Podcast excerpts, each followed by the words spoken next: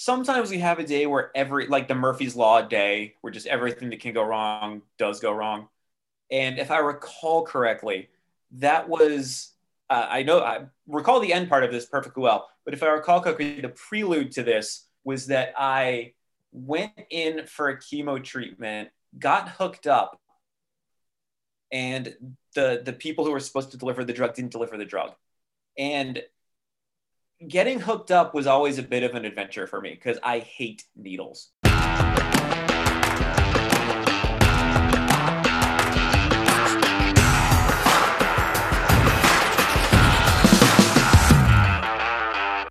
Hello, everybody. This is Paul Critchley, president of New England Lean Consulting and host of the New England Lean podcast. Uh, I'm honored to have you all along with us this week as we welcome Adam Bernard to the show. Uh, so you likely don't recognize Adam's name because he's not uh he's not in our lean community. Uh, he actually has nothing to do with it. In fact, Adam is a music industry veteran and a lifelong martial artist who's been working in media since uh, for about 20 years, since the year 2000. Uh, he's also a cancer survivor, and his memoir, ChemBro, Embracing Beast Mode to Beat Cancer, was released this past fall via Dreaming Big Publications. And I actually got to know Adam a couple of years ago via Twitter, uh, just because we share an affinity for our local baseball team, the Hartford Yard Goats. So we kind of hooked up there, and uh, I got to know him through that medium and became familiar with his story and all about his his journey with cancer through cancer. Uh, and it was actually really inspiring. And when I saw that he announced he had written a book and that it had come out, I knew I had to have him on the podcast. Uh, and he certainly didn't disappoint. Um, I had him on really for two reasons. One, because for those of us who work, you know, in healthcare, we, you know, obviously we work in the lean side of healthcare. I can say that we have a lot of work to do. And after reading Adam's book, a lot of the points he made and things he talked about were unfortunately all too familiar. And it's uh, it's disappointing, you know, it, but it also tells us that, you know, we still have a lot of work to do. Because when you consider that uh, lean's all about delivering value to the customer, and in this case, customers are patients, and you have to take those things into consideration. It's not just about doing what you need to do for them. It also involves how you do it mentally, psych- psychologically. Um, and that's the other reason why I wanted to have Adam on because he can speak directly to that and how it feels from the patient perspective uh, when things don't go correctly. And even in the intro, uh, the snippet that I used from the interview tells of you know he he showed up when he was supposed to. He got hooked up with all the monitors and tubes and everything else that you need for chemo uh, only to find out once all that stuff was done, they actually didn't have the chemo chemicals to give to him. So they had to unhook him up and all of the, you know, you think about all the waste that that creates for not just, you know, the nurses and Adam, but, um, you know, for everybody else that's involved in that value stream. And then what extra stress it causes for Adam as a patient. You know, he's already going through quite a bit, having you know he's fighting cancer to have something like that happen. Um, and i think just mentally you know i think we can all empathize with that position. Um, i also wanted to have him on because i think there's a lot of parallels to be drawn between you know his experience and how he's developed himself and deals with the obstacles that life has given him as well, you know, along with what we all deal with as lean practitioners when we undertake lean and lean transformation, because there's, um, you know, I, I think people go through those stages. We want to call it the stages of grief or, or just in dealing with change. Um, I think there's a lot to be learned from Adam on how he was able to dig deep and, and find it within himself to overcome those things. So um, I like I you know I really like where the discussion went with him, and I I hope you guys enjoy it as well. Uh, finally, I did want to plug one thing. Uh, since the time that uh, I interviewed Adam, he announced that he's going to be a mentor for Imerman's Angels, which is an organization that hooks cancer survivors up with other folks who are you know going through it or or are caregivers. Uh, it's really really important work, and I, I honestly I can't applaud Adam enough for taking that on, being able to share his story, and encouraging and inspiring others to to keep going, keep fighting. So, hat tip, Adam. Thank you. Um, that's it. I hope you guys like the episode. Talk to you soon.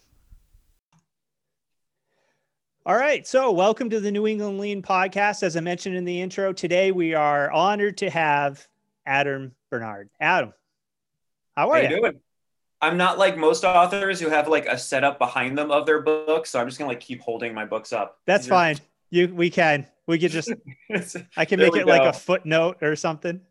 Floating bookshelf right here, and shameless self promotion right at the start of the show. Right. Boom. That's fine, man. You can't see mine. Like I have a little bookcase back here. Mine's on the bottom shelf. You like, have like stacked. trophies and awards back there. You've been running marathons. I can see it right behind you.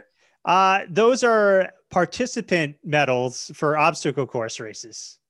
It counts. So I can't say I, I've won any, but hey, I'm You've out there doing it. Them. You've earned them though. So this is true. That, that counts. I work hard at it. I work hard at it.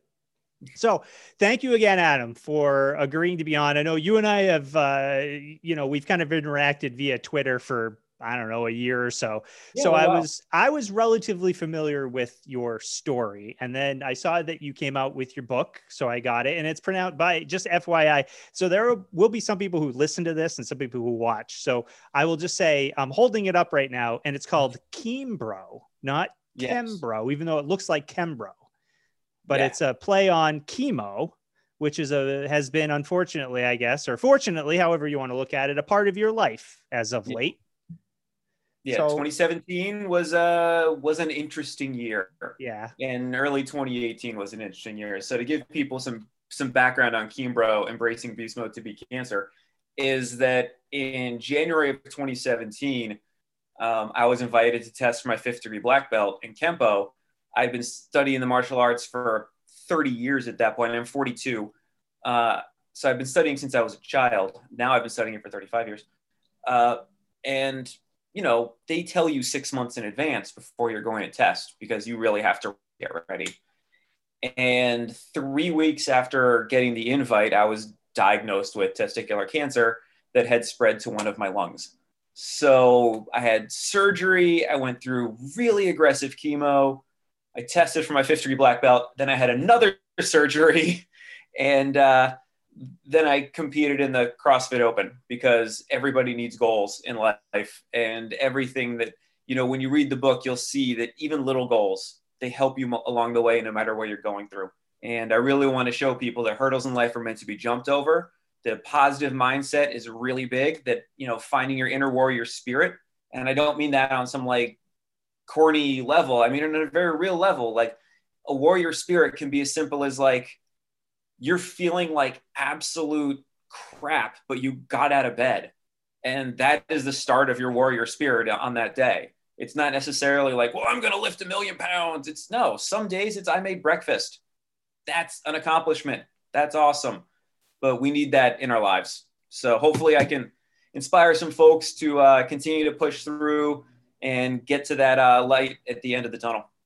So I wanted to, so thank you. And I want to delve into your story more. But so can you just tell me, uh, have you always been that way? Like, do you always kind of see, you know, opportunity and or silver line, however you want to put it? Is that like make you tick or not so much?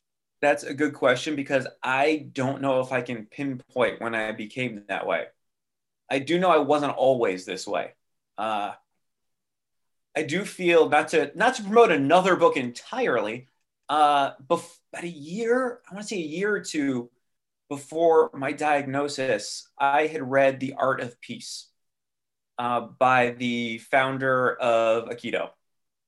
Um, and I'm not going to murder his name on this podcast, but it was called it's called The Art of Peace. It's it's his teachings that were written down by one of his students because he never wrote anything down. Um, they're very small, bite sized things. But for some reason, after reading it, a lot of them resonated with me.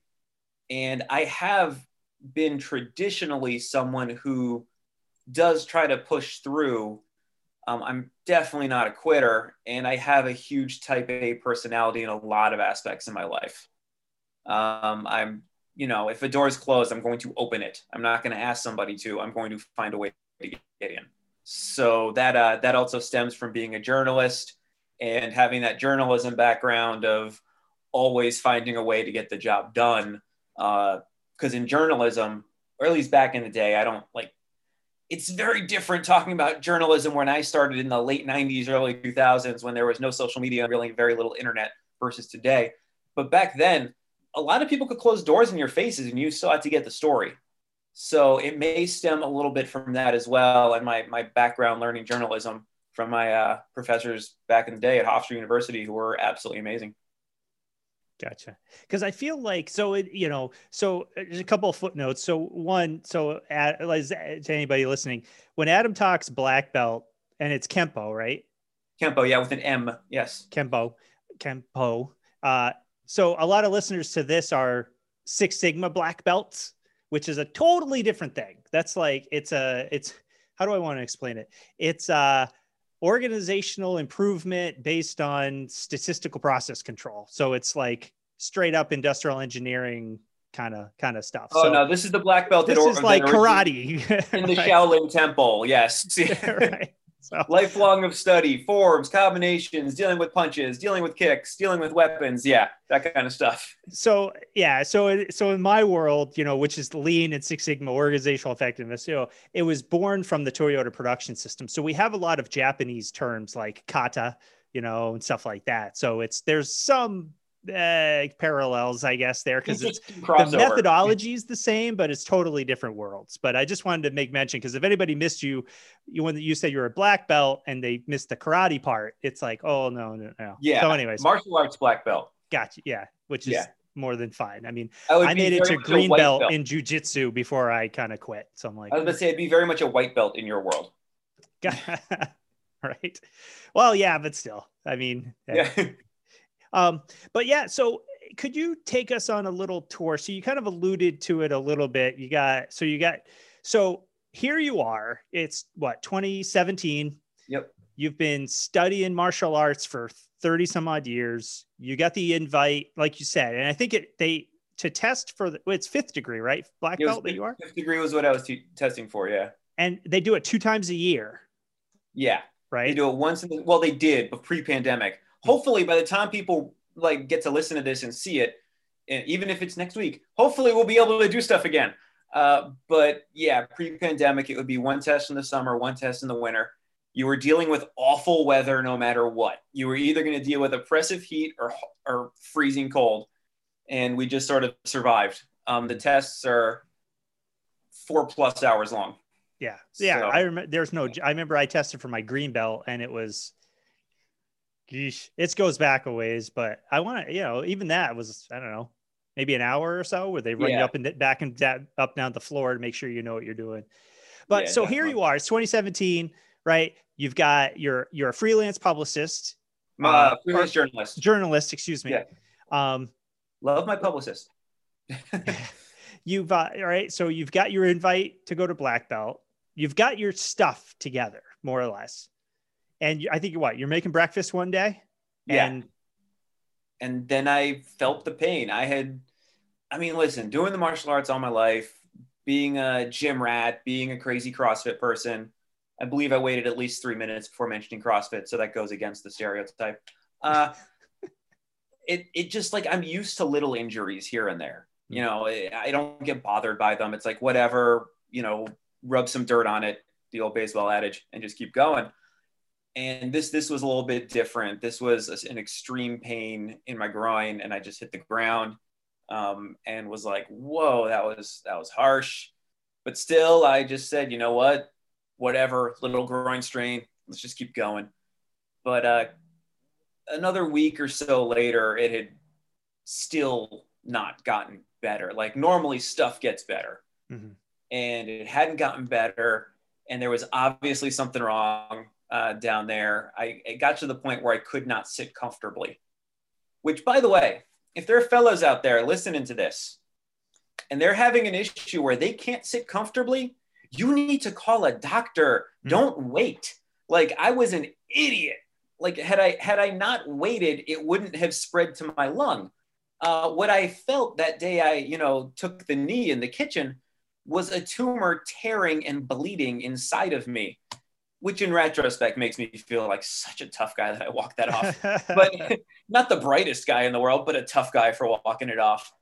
Uh, yeah, and that that sort of started. I did sort of. It did start um, mm. all the wheels going in motion, and at that point, it was just very, very fast to everything having to happen right away and that's a big change right so that's where again in my world that's you know i i teach and coach a lot of organizations about how to manage change because you know lean or six sigma or iso whatever it is that we're engaged with can sometimes be a pretty big change for folks and i like to say that it's not that people don't like change it's like they don't like being changed and in this case you got changed. Like this wasn't anything you asked for. This wasn't anything you yeah. kind of did to yourself, like a muscle tear or anything like that. So here's this change thrust upon you. And like you said, it turns out worst case scenario almost. And now all of a sudden it's, you know, you have to get surgery. Like it's not an option. Yeah. Right. And I read in your book, you talk about going to see different doctors. Now we do also in our business, so we do a little bit on healthcare, uh, on the healthcare side your experience i wanted you to i want to ask it you talk about it a little bit um, your experience is not unlike mine and it's not unlike a lot of the stories that we hear when we're talking to clients when we talk to you know some nurses to say you know what would what do you think the patient experience is like because it sucks quite frankly yeah. sometimes so can you maybe walk through like as you're going through all this stuff, you got some really great doctors and you got some like not so great ones. And from, yeah. just from a patient perspective, can you talk about that a little bit?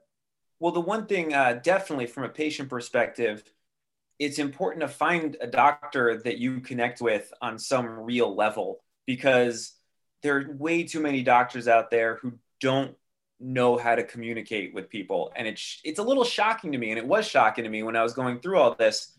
And I would go to these doctors who were very robotic, um, very, you know, they had the diplomas, they knew what they were doing, they were great at what they did, but they didn't put you at ease.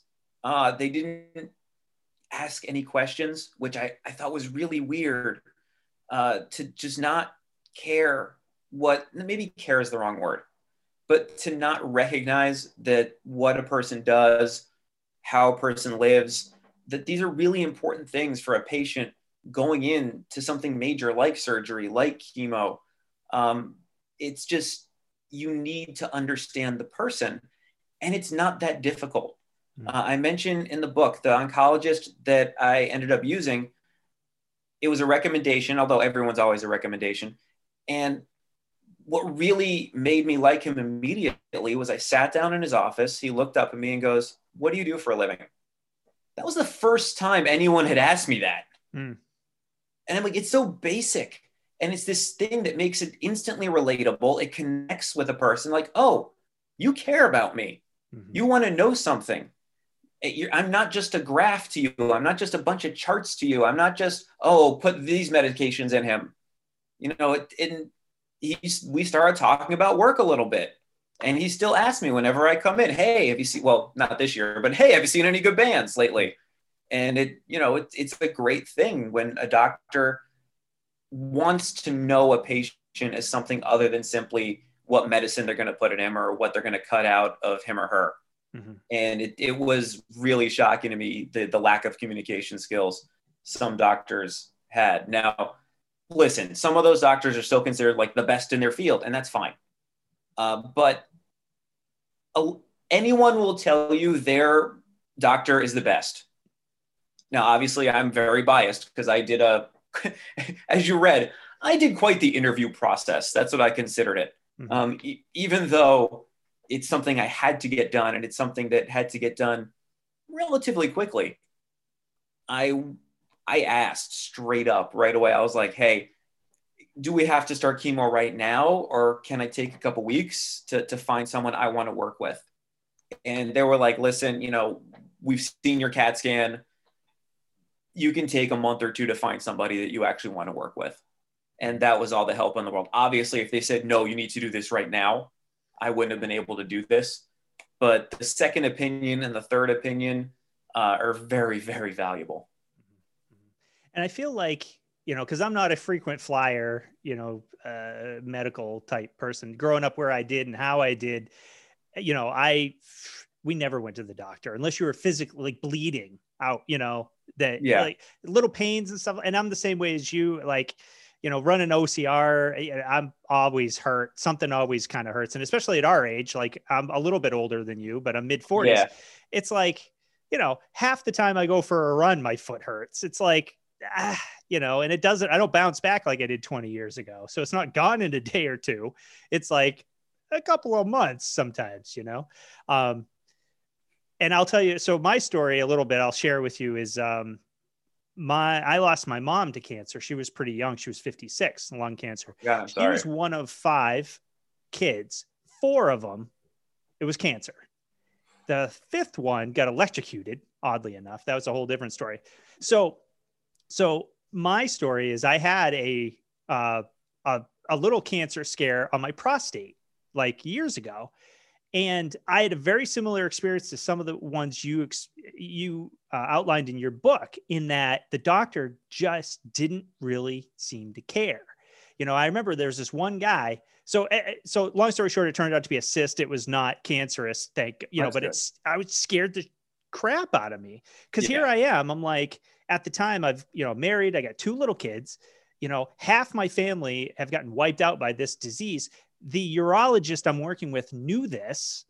And so he's, we're looking at the MRI in his office and he's like, he throws it up on the little shadow graph thing and he's like, yeah, that's not cancer.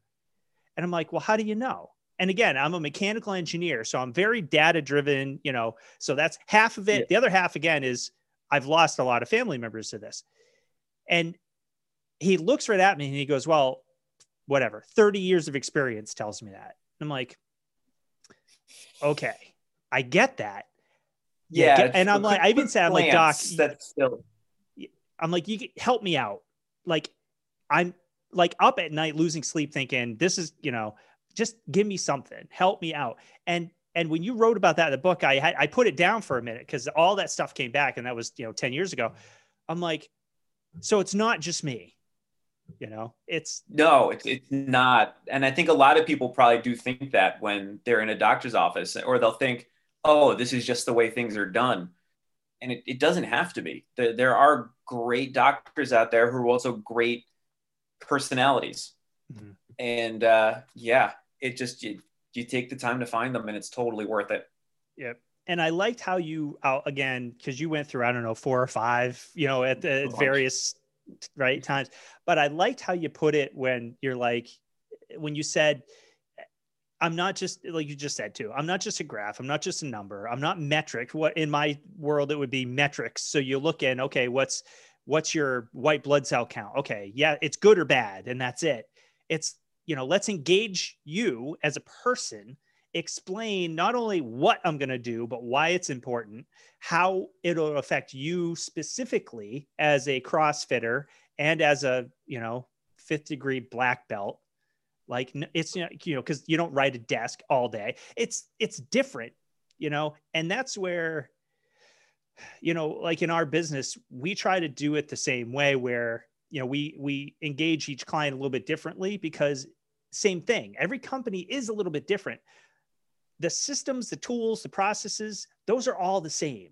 You know, lean is lean, 5S is 5S, but how we apply it and and you know how we do it, we try to tailor. Just and that's what spoke to me in your book because I'm thinking about our healthcare clients and I'm like, there's so much parallelism, if that's it's a word, between the two.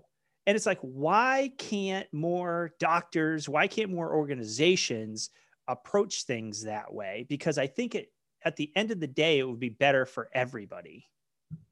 Yeah.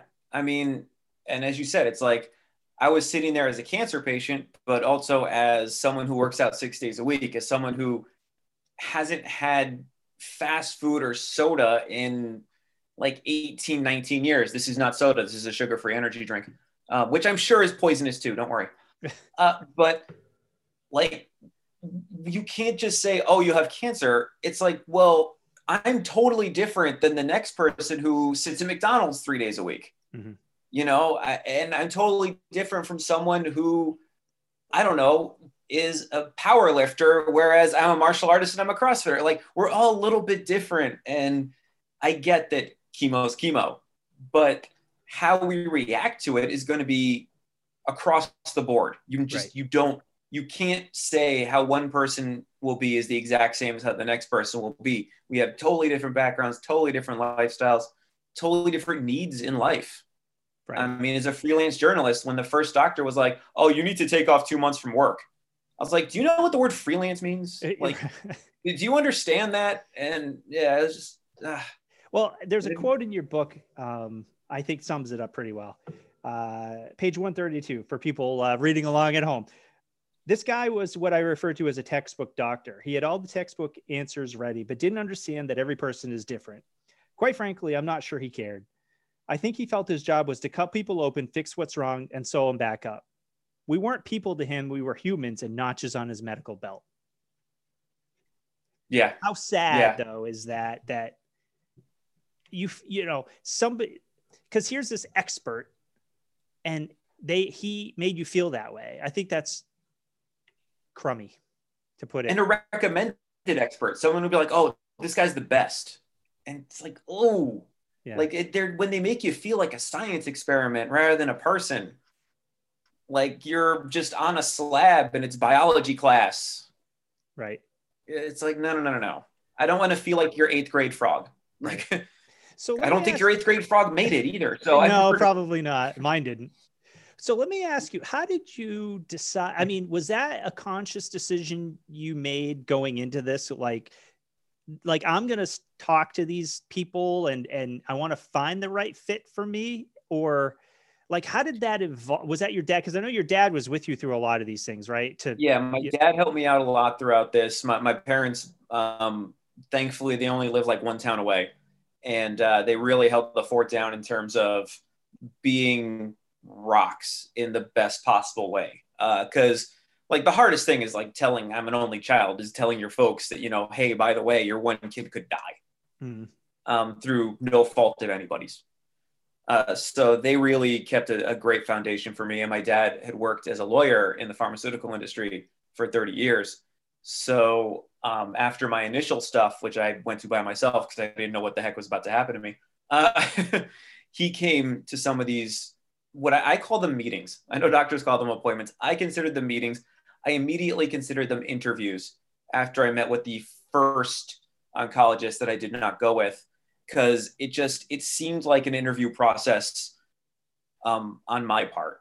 I needed to know more about them so I could be comfortable with them. Mm-hmm. And when the first one didn't work out, that's when I sort of it clicked in my brain of okay, this might take a little while to find the right person, but I'd rather do it that way. I, I knew physically uh, I didn't stand to get any, it wasn't going to make me any worse. I was already in the situation I was in. It was not going to get worse if I took a couple weeks to just find the right doctor.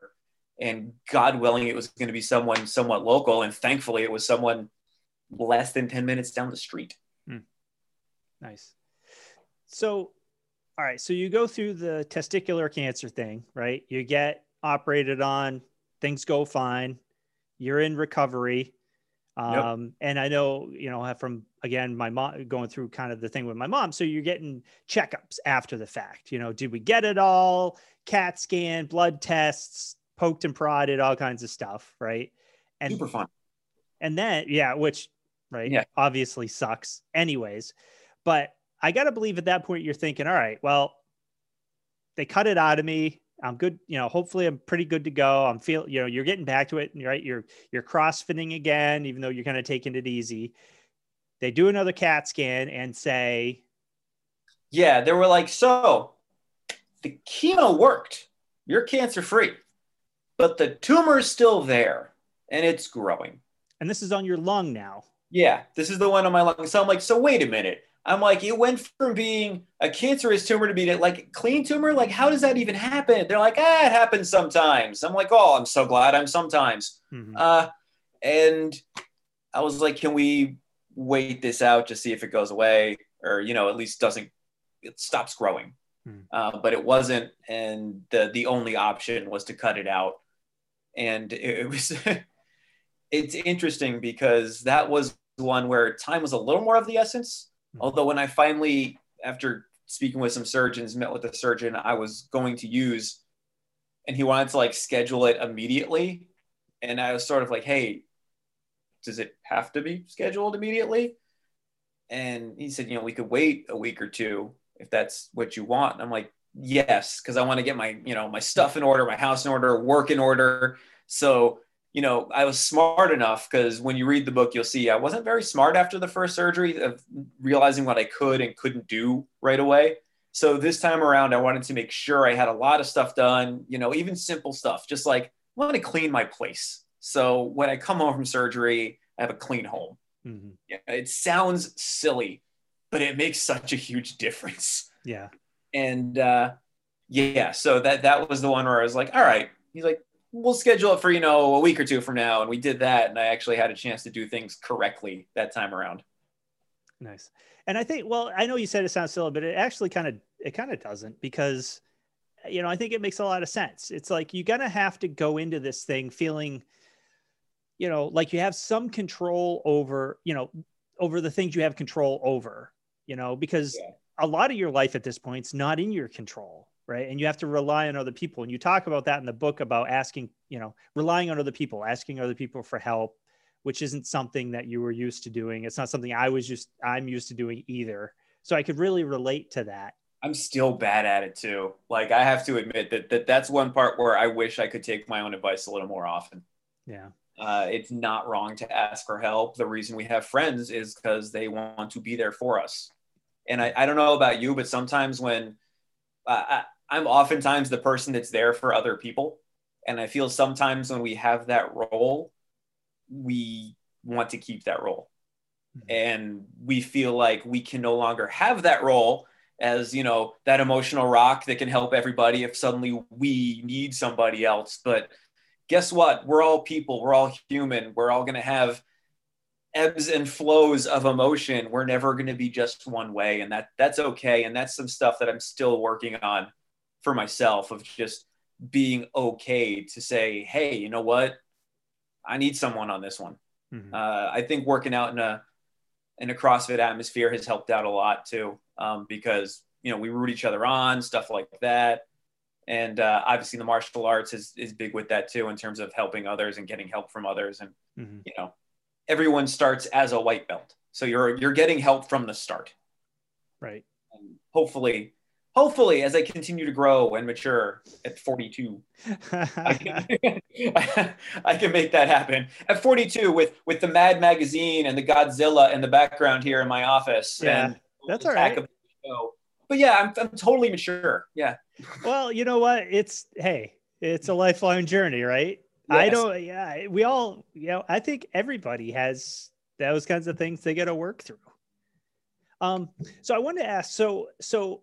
It, there's one chapter in your book and and i love the way you set it up by the way that your chapters were pretty short you know so it was like it was it was easy i won't say easy to read but it was easy to read it's like you know um, there's one chapter, I forget exactly what it's called, but it was like the your one woe is me moment. Yeah. Um, can you just chat about that a little bit? Kind of where were you you were mentally? Yeah, that was a really the like sometimes we have a day where every like the Murphy's Law day where just everything that can go wrong does go wrong. And if I recall correctly, that was uh, I know I recall the end part of this perfectly well, but if I recall correctly, the prelude to this was that I went in for a chemo treatment, got hooked up, and the the people who were supposed to deliver the drug didn't deliver the drug. And getting hooked up was always a bit of an adventure for me because I hate needles and I will never get used to it. So the, the nurses used to kind of like laugh and have a great time whenever uh, I would come in and just start dropping f bombs every time a needle came near me. Uh, they they loved it, we, which was good because it really calmed me down that they loved it. So, but there were times where, you know, I would be getting blood drawn and they'd just hear an F bomb come out and I'd hear a voice go, Hey, Adam's here. like, all right. So that, so they had to unhook me up and they were like, all right, but you know, the next day, everyone is going to be at, you know, a specific hospital rather than the, you know, the office. Listen, the difference was a 10 minute ride and a 15 minute ride. No big deal. So it's a dark day. It's kind of drizzly. I go to my car and it doesn't freaking start. So I'm already like, all right, the day before I had to go in, get all this stuff put in me. Th- this day I'm coming in, the car doesn't even start. Like I had people in my building. Um, I live in a complex that had offered to give me rides, but of course, this was after everyone had gone to work already. So uh, thankfully, my folks were home, and I was like, "Hey, what are you doing today around nowish?" And uh, I got a ride to the hospital and, and got the stuff done a little later than I wanted to, which of course rearranged the whole day. But yes, standing there with the car not working, having had the day before's experience going on, I was just, I was heated. I was just like, you've got to be kidding me. Because we did, we have those moments in life where we're trying to do everything right and we think we're doing all we can correctly and it just feels like the universe says ah, i don't care like like whatever i'm still going to throw this roadblock in your way and yeah that's the one time i kind of allowed myself to feel sorry for myself but it only lasted until later that afternoon when uh, AAA came and replaced my car battery. Mm-hmm. So how? So the reason I brought that up is um, because I feel like, and again, I'll relate it back to kind of what I do. Um, there is a little bit of loss of control, a little bit sometimes that that you know, from an organizational psychology standpoint, sometimes we have to help people get over.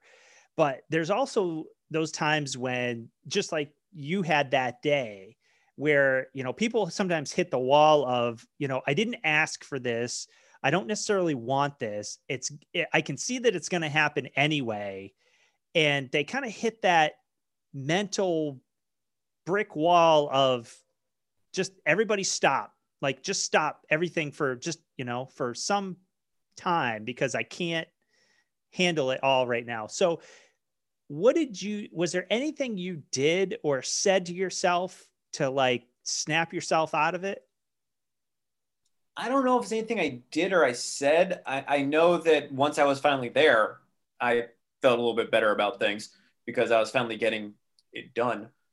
But uh, I do remember, and I have to give uh, credit to my friend Conscious um, for this one because I used to get like super angry when the internet would go down uh, and I couldn't get anything done. And one day he just said to me, he's like, You can't change that, man. He's like, there's no reason to get angry about it. You can't change it. And ever since then, whenever the internet will go down, I just feel like, all right, I guess I'm going to read a book. Hmm. You know, I, I guess I'm going to work on something else that I can do with a pad and pen, you know?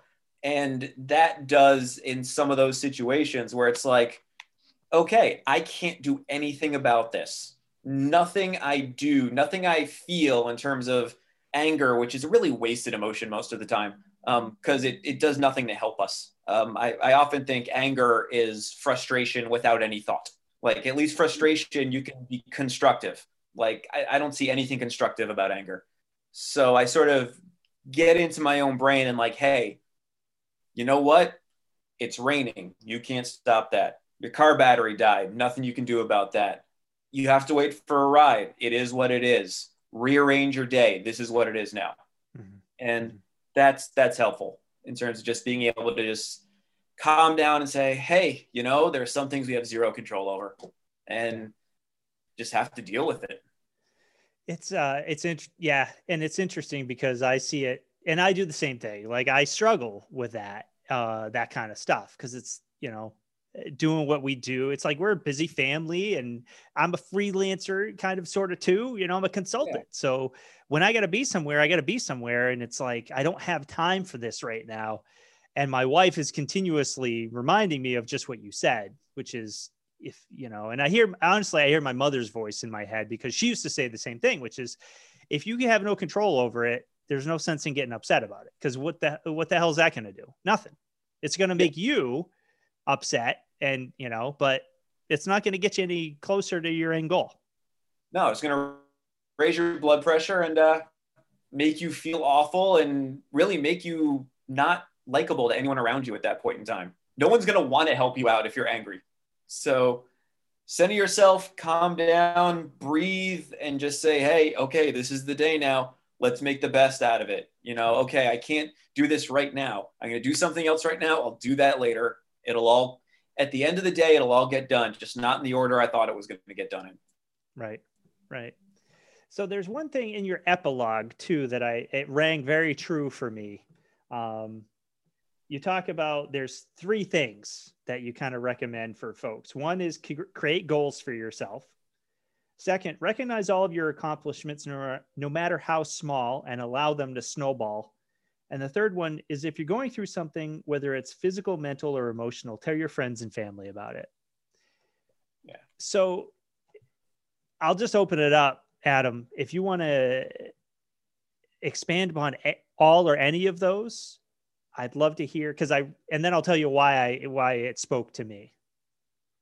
Well, the goals obviously helped me through in terms of I was, I guess, lucky enough at the start to already have the goal of testing for my fifth degree black belt and earning it. So my goal, my first goal was sort of ready made built in. And because of that, my other goals became continuing to work out every day and, you know, continuing to train and continuing work because um, I wanted that sense of normalcy, which is so big in life that, you know, it, it's a very underrated aspect of life, especially when you're going through something. And well, whereas I went through cancer, you know, there's depression and a whole bunch of other things people go through. Where just like the slightest bit of normalcy is so important. So that also became a goal and then uh, recognizing the accomplishments because guess what when you're going through chemo or post surgery you're not going to be doing as well as you were before and that's one of those things you sort of have to get through your head uh, one doctor i spoke with had worked with athletes and that was very helpful and uh, i'm i'm hoping that in the coming year i'm going to be start doing some uh, i'm going to start doing some like peer-to-peer mentoring with uh, other cancer patients and sometimes athletes who are going through cancer just to help them through and show them what they can do um, through all this. But some of those little little things, even if it's you know just surviving a workout, even if you're not lifting what you used to lift, that can be so huge. But quite frankly, um, that first morning after my initial surgery, getting out of bed was like a literal accomplishment, not an emotional accomplishment. I had a bunch of stitches right along my waist, and I was so ridiculous. I didn't realize that it would be hard to sit up. Hmm. So it took a lot of tries to get out of bed. And that was also uh, the last day I ever used that little silly little lock, which is the uh, the chain that you put on the door that oh, will yeah. stop no one if they just push it hard enough. Yeah. Uh, So, because my main thought was like, oh, great, I'm taking like 10 minutes to get out of bed. And even if I were to call someone for help, they'd have to bust that thing down to get in. Mm-hmm. Uh, my neighbor has like, you know, I have various keys with various neighbors. So, you know, just in case I lock myself out, but it wouldn't have mattered. I just would have been stuck in bed. so that was just a huge accomplishment. And once I got out of bed, I was like, cool, what can I do next? Mm and I just I let those snowball and it could have been as simple as I made breakfast. I did not know I could do that that day. I think far too often in life when we ask someone what they did during a day, whether it's a loved one or a friend or even just a casual acquaintance, they'll oftentimes they'll be like, eh, nothing. And it's like, no, like look at what you've done during the day. You've done a lot. Even if you think you've done nothing, you know, you've done things during the day. If you are showered with your, you know, clean dental hygiene, you brush your teeth, you flossed, you've made breakfast, you know, you've gone and gotten the mail, you've done things no matter how inactive you think you were. And if you start recognizing that, um, it's really, important and big for your just your emotional well-being. Uh, I I was telling another patient, um, unfortunately, it was someone who got diagnosed after me, and she was saying how it was she had no idea how it was working out this whole time because it was a challenge for her to get to the mailbox. And I said, "Did you get to the mailbox?" Well, yeah. I'm like, then you accomplished something today.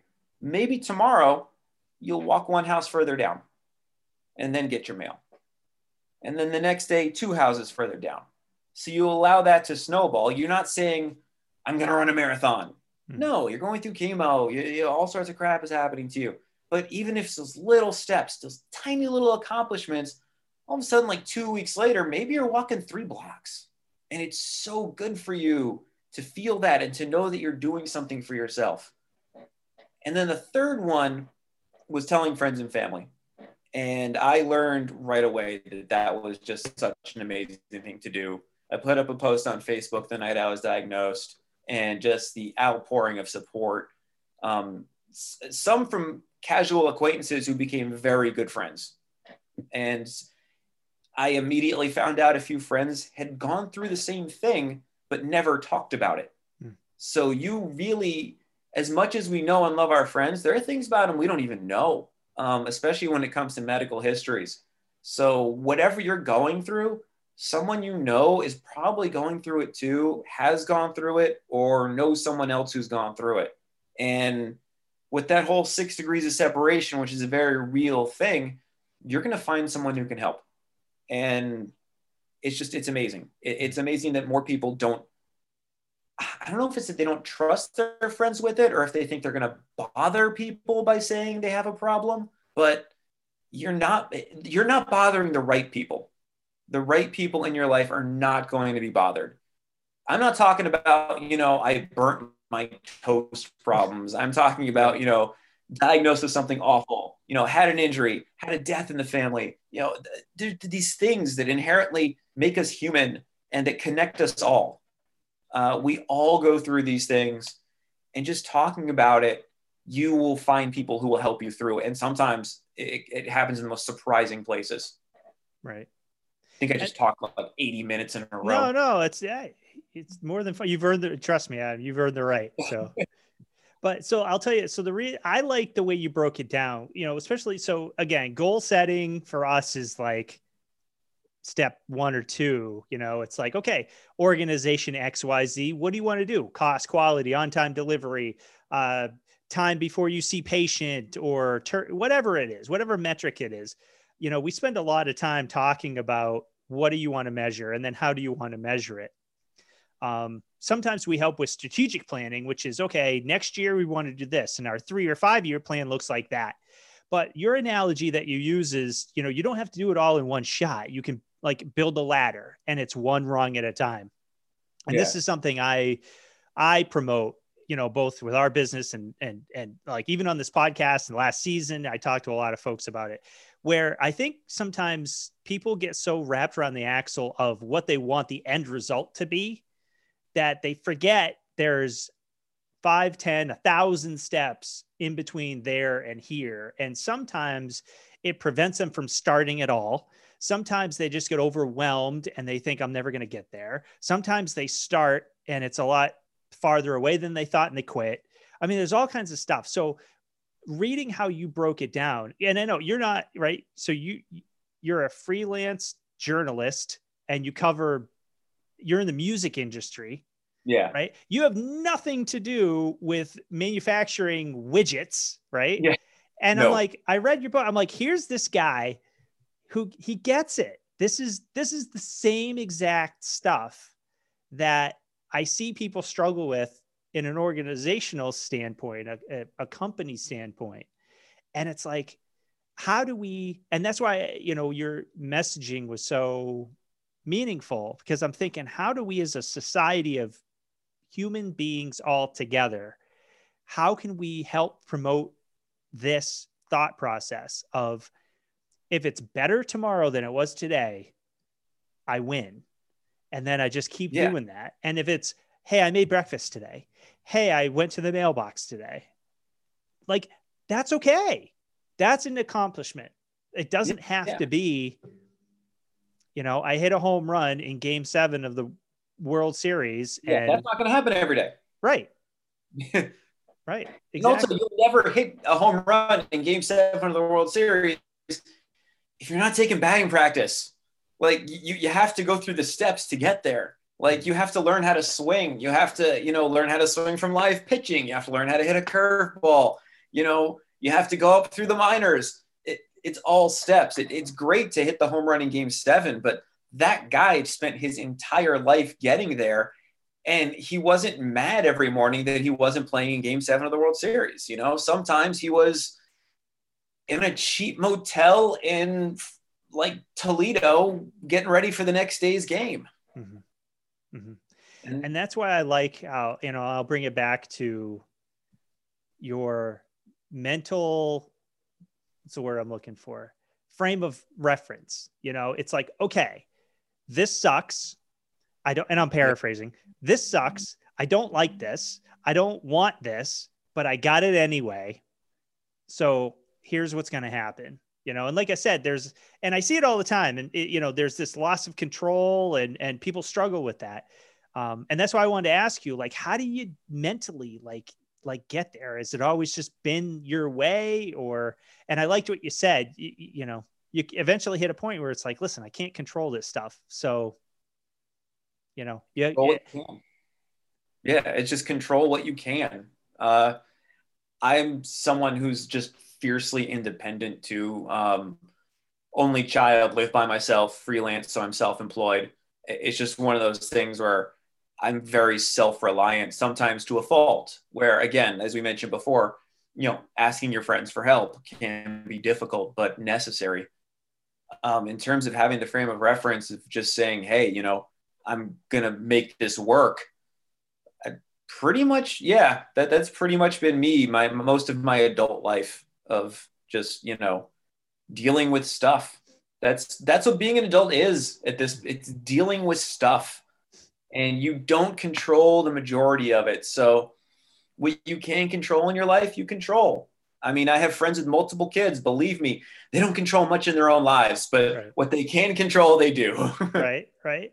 And and that you know your third point about asking you know asking for help is also same thing valid because you know, I see it too, or people are like, no, no, no, we can do this on our own. Or I, you know, people who are working on a shop floor or working in a ward somewhere, they're like, no, I can do this. I can handle it. And, you know, with the best of intentions, they all believe it and they all really want to, but sometimes it's, it's not, you know, if you look at it from the next level or two up, you know, from 30,000 foot, it's like you can see that that's not going to happen. And it's by no fault of their own because there's not the processes, procedures, systems in place that allow them to be able to do those things on their own. If those, those things were true, then 100% they, act, they absolutely could. But when the deck is stacked against them, you know, that's when that communication, and just like you said, you had friends that went through this and you didn't even know it yeah. You know, there's other people in organizations that have the same struggles the same problems like and uh, an old manager of mine used to have a saying called none of us is as smart as all of us meaning i like that. you know open your mouth and say it because and then yeah. you know you get some good ideas that hey maybe you and i wouldn't wouldn't even think of. Yeah i like that a lot. That's great. Feel free to you need to put that on a t-shirt or something maybe maybe. I'll get some new england lean merch So definitely. Adam, I want to take a. We always like to take a little bit of a break in the podcast and uh, play something I call the wicked fun part, where I just hit you with some like kind of rapid fire questions, okay. which are wildly off topic. So is that okay? All right, I'm with off topic. All right. Well, it kind of it is relatable, but yeah, you know, because but anyways, um, here's one that was very Adam right, very Adam centered. What's your favorite song and why? Oof. I have way too many favorite songs that pick one favorite song because I like I literally this interesting timing for you to ask that because today I just published my like 10 must hear albums of the year and they range of like pretty much every genre. Hmm. So my favorite song, this is such a cop out answer. My favorite song completely depends on Yeah, play Freebird. Uh, but it completely depends on my mood. That's fair though. That's fair. I hey, I have the same thing. I have like, yeah, I will give it. I do the same thing. It depends on what the best song. If we're going for the best song, there I, I will accept a lot of answers, but Queen's Bohemian Rhapsody usually ends up like making its way to the top. There's just something about that song that's inherently amazing. Hmm. And if you don't sing along to it every time it comes on the radio in the car, there's something wrong with you. Right. We can't be friends anymore if that's true, exactly. right? How about inspiration? What inspires you? Ooh, that's good. Um, my what inspires me is sometimes just the uh, ooh, I don't want to sound corny when I say this. I I'm I'm very inspired simply by wanting to do more with life and in life. Uh, I I don't know if I mentioned this during the podcast or before it of wanting to work with other cancer patients who are going through stuff like the next part of my life it'll still involve writing and journalism and, and music but i also want to pay it forward in terms of me being alive and wanting to help other people continue to live and and get the most out of life. So my inspiration at this point is basically just continuing to try to be the best person i can possibly be. And sometimes i'm going to fail at being the best person i can possibly be but i think i'm getting it right the majority of the time. Well, I think you did mention that, and I think you absolutely should do that because I think you're, you know, having written this book, which I give you credit for. I just uh, announced I I co-wrote one years ago, but I'm going to write one just on my own, and it's a daunting, like, goal to have. So I give you a lot of credit doing all the other stuff that you've done, going going through what you've gone through, and putting it in print. You know, just to go through that. So I think your story is powerful, very, and and it's so relatable. Um, I think you absolutely should. I think you'd be doing a disservice if you didn't. So yeah, for what it's worth. Forward. Uh, what quality do you admire most in others? Oh, there are quite a few. Uh, I think, I mean, passion is such a great quality. And I mean that in all of its forms. Uh, the, the biggest form, just, I mean, a lot of my friends are musicians and I see what they go through for their art. Uh, I, I friends a lot of indie artists. They have to work in what would be considered a traditional nine to five and then do the thing they love. And that level of passion is just really amazing. And I, I feel it, I understand it, and it's just something I respect so much. And on, on the flip side of that, I just I can't respect when people don't go for their goals. Because when I see others who are willing to put in these full days at a, at a job that they really don't care that much about, and then spend the rest of their time working on this thing they absolutely love, like you have to go for that thing you love, even if it never makes you money. Hmm. It gives you something else. It gives you, I don't want to say purpose because we all have a purpose in life regardless, but it does something for you emotionally, mentally, and when someone has that kind of passion, it's just a real beautiful thing. Nice. And I agree. I mean, I agree with you. We're only we're only here for a short period of time, some shorter than others, yeah. right? So it's not worth not pursuing your dreams, right? Yeah, there it's are enough hours in the day. There really are. Or at least in the week. Right. Last one. If heaven exists, what would you like to hear God say when you arrive at the pearly gates? Good job. I, I just, you know, I come, hey, good job. Hmm. That's that's kind of the most I can I can hope for. If I if I get up there and he's just like, yeah, you know, good job. Like, all right, I lived my life correctly. That that's what I was trying to do. Good answer. I like it. So Adam, if um, and we'll link to your to the book and your Twitter profile and everything in the show notes. Um, but if if people if there do you have any other ways that people can get a hold of you or you know other web pages or anything like that? I would say definitely the best way is uh, Twitter. I do respond to all uh, at mentions that aren't offensive. Uh, that aren't offensive, that aren't political. Right. Uh, so yeah, at Adams World Blog, um, that's my Twitter handle. Um, I do respond and I respond very quickly, and I respond to DMs as well. If someone you know has an issue like cancer and doesn't want to be super public about it, I will absolutely respond privately. And yeah, actually, I mentioned my Twitter handle on the back here um, of the book and in my my bio in the back, and I'm still waiting for Vanessa Hudgens to reply to one of my tweets. This book's been out for a couple months, Vanessa Hudgens. What's up? I don't know if she's a listener. I don't track uh, ISPs, but maybe. So I'll throw it out into the universe and see what happens. I'll do the best I can.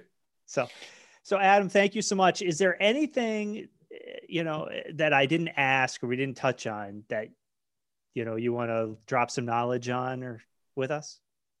I guess uh, one thing I'd like to close with, and it's a little random, and especially since I just said no politics in my timeline, there is one thing I talk about, and I'm wearing a shirt right now, the acoustic, and my my koozie here is the Fairfield Theater Company. These are both uh, independent music venues by me, and right now, uh, independent music venues are in really terrible, dire straits. And there is a bipartisan bill called the Save Our Stages Act that uh, it's been on the floor for months and months and months and just has not been voted on. Hmm. And it would give. I, I want to get the number. If I'm wrong on the number, I apologize. I think it's 10 billion to the independent music industry, and quite frankly, we need it.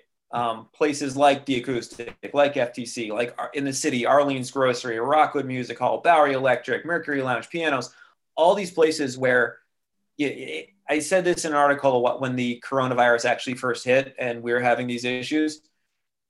Um, if Stefani Germanotta does not have the bitter end to play in, Lady Gaga never exists. So we need these venues. The the independent artists need these venues, and they have some really interesting statistics um, on the Save Our Stages Act uh, pages about how like one dollar at a music venue, how much it means in terms of transportation, lodging, food, all these other all these other businesses that you know thrive because of these independent music venues. So if if you want to, you know, hopefully when this this airs, this won't even be an issue and the bill will have passed. But if not, you can look up hashtag save our stages and and hopefully save our stages. And I will say I had nothing to do with the actual writing of that or or, or anything. It's just something that I really hope passes, and I really hope um, all these places that I've called home for the past 20 years can continue to exist. I mean, I literally live like less than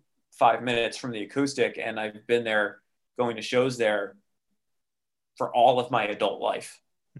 And it's, it's one of these things where if it's a Tuesday and I'm like, I don't know any of the bands on that bill, I'll pay my 10 bucks, I'll go in. And you know what? Oftentimes, one of those bands, two of those bands, I'll discover someone great, I'll write about them, and you know, it, it goes on from there. Hmm. So hopefully that can happen, and hopefully more great music on adamsworldblog.com. Snuck that in there at the end. That's the website. Nicely And- done. And that's also why it's at Adams World Blog on Twitter. And yeah, and if you're on any site where you can buy books, ChemBro, Embracing Beast Mode to Beat Cancer, is available now. And it's uh, 10 bucks on Amazon for the paperback, and I believe 2.99 for the Kindle. So That sounds right. I think I haven't looked in a while since I bought it, but I think that's about right. But I will, um, when we air the show, which won't be, you know, right now, I'll just, I'll be honest, we're recording late December, but it'll be the first couple of weeks in January. So you're Cool. up early in season two. So Well, that's good because I mean, let's face it, we got Christmas and New Year's. I don't know how many people are like checking for new content right now. Hopefully, they're spending time with their families. yeah, right. We would hope, but I will find, uh, right before we, uh, hit, when I hit submit or whatever, um, I'll check out save our stages and and I'll put uh, any information in there. So if people are interested, when they listen, they can you know, and we post this on YouTube as well. So I'll include any links there so people can go and check it out and donate and Yeah, I believe as much as they can. I believe it's NIV NIVA or NIVIA. The oh god, it's it's yeah, it's it's one of those. But if you look up hashtag Save Our Stages, you'll find the actual come the place that put it all together. It, it's pretty interesting. Um, I'm, I was just like heartbroken the other day when uh, my buddy who books Arlene's Grocery, they put up a post that was like, if we don't get funding, we're done in February. Hmm. And this was this is a venue that was celebrating their 25th anniversary this year. Wow. And it's like you have so much history right there, and you can't like as a country, we can't let that die. Like our arts and culture are pretty much our number one export. Right. You know, it, it's just uh, it, yeah, it, it's important for sure. For yeah, sure. we have I have friends that work on Broadway in New York City too, and oh, they took such a hit. Yeah. So yeah, definitely. Yeah, definitely. We we need yeah we need all that influx. What we just need is everything to be open again. Right. Well, hopefully, you know, with the vaccine coming out, and I'm hoping. So my doctor, know, like, as yeah. soon as you get it. Yeah. Right. Yeah. Just right, squirt it in there with everything else. Just yeah, exactly. Like, listen, I hate needles. I will take that one gladly. Just you know, shoot me up twice and yeah. put me on my way. Right. Well, Adam, thank you again for spending the time with us. I, and again, thank you for sharing your story, having the courage to do so, and and for sharing it with us today. Well, thank you so much for inviting me. I appreciate it. Great conversation, great interview, and uh, hey, man, continued success to you as well. I'll thank you. I do what I can. You do it well. Thanks, man. We'll talk to you soon. Have a great one. Bye. Hey, everybody, it's Paul. Before I let you go, I just wanted to say thanks again for listening. Um, you've really made doing this podcast a very rewarding experience for me. Uh, I get a lot of messages from from listeners, and uh, you know everyone has something nice to say, which I very much appreciate. Uh, of course, I'm always open to you know uh, feedback on ways we can make it better. I mean, that's kaizen after all, and by no stretch do I claim to have got this all figured out. So if there's things that I could do better, please by all means uh, feel free to reach out and let me know and likewise if there's a somebody that you think would be a great guest um, also let me know um, you know there's a chance i don't know who those who those folks are so somebody that you can help put us in touch with you know somebody you want to learn more about certainly let me know and i'll reach out uh, to those folks but um, i hope you find the podcast fun and entertaining uh, uh, educational and and maybe even a little inspirational. I hope. Um, that's really what I'm I'm going after with this whole thing. So, thanks again, and uh, one small ask. Uh, if you don't mind, if you listen, you know, whatever your preferred platform is, if you could just, you know, subscribe, uh, give us five stars on Apple or, or whatever, again, whatever platform you listen to, it just, it, it helps. Um, you know, the algorithms like it. So if you could do that for me, I would greatly appreciate it. And uh, we'll talk to you real soon. Thanks, everybody.